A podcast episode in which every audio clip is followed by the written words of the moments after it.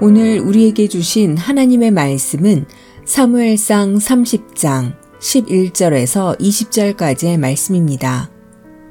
무리가 들에서 애굽 사람 하나를 만나 그를 다윗에게로 데려다가 떡을 주어 먹게 하며 물을 마시게 하고 그에게 무화과 뭉치에서 뗀 덩이 하나와 건포도 두 송이를 주었으니 그가 밤낮 사흘 동안 떡도 먹지 못하였고 물도 마시지 못하였음이니라. 그가 먹고 정신을 차림에 다윗이 그에게 이르되 너는 누구에게 속하였으며 어디에서 왔느냐 하니 그가 이르되 나는 애굽 소년이요 아말렉 사람의 종이더니 사흘 전에 병이 들매 주인이 나를 버렸나이다. 우리가 그렛 사람의 남방과 유다에 속한 지방과 갈렙 남방을 침노하고 시글락을 불살랐나이다.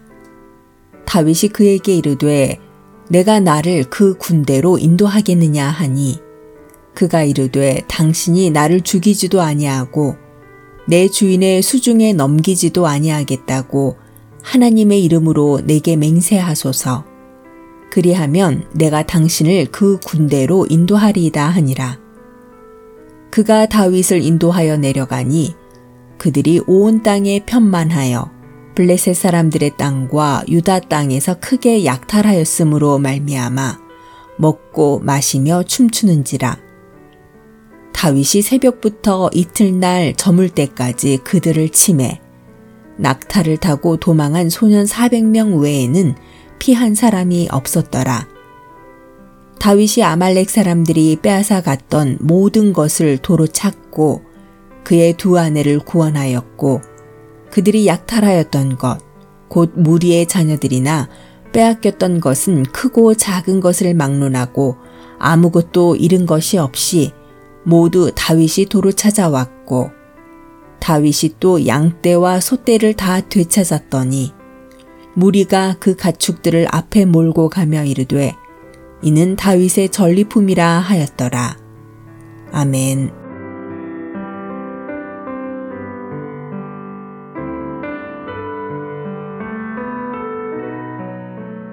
안녕하세요. 수요 묵상의 시간입니다. 다윗은 큰 위기에 빠져 있었습니다. 다윗과 다윗의 부하들이 살던 시글락을 아말렉이 공격했습니다.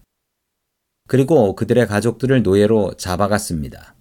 다윗의 부하들은 너무 화가 나서 자신의 대장인 다윗을 잡아 죽이려고까지 했습니다. 다윗은 급히 추격대를 이끌고 사막으로 나왔지만 정말 사막에서 바늘 찾기였습니다. 다윗이 급히 추격대를 이끌고 가는 길에 어느 이집트 소년 하나를 발견하게 됩니다.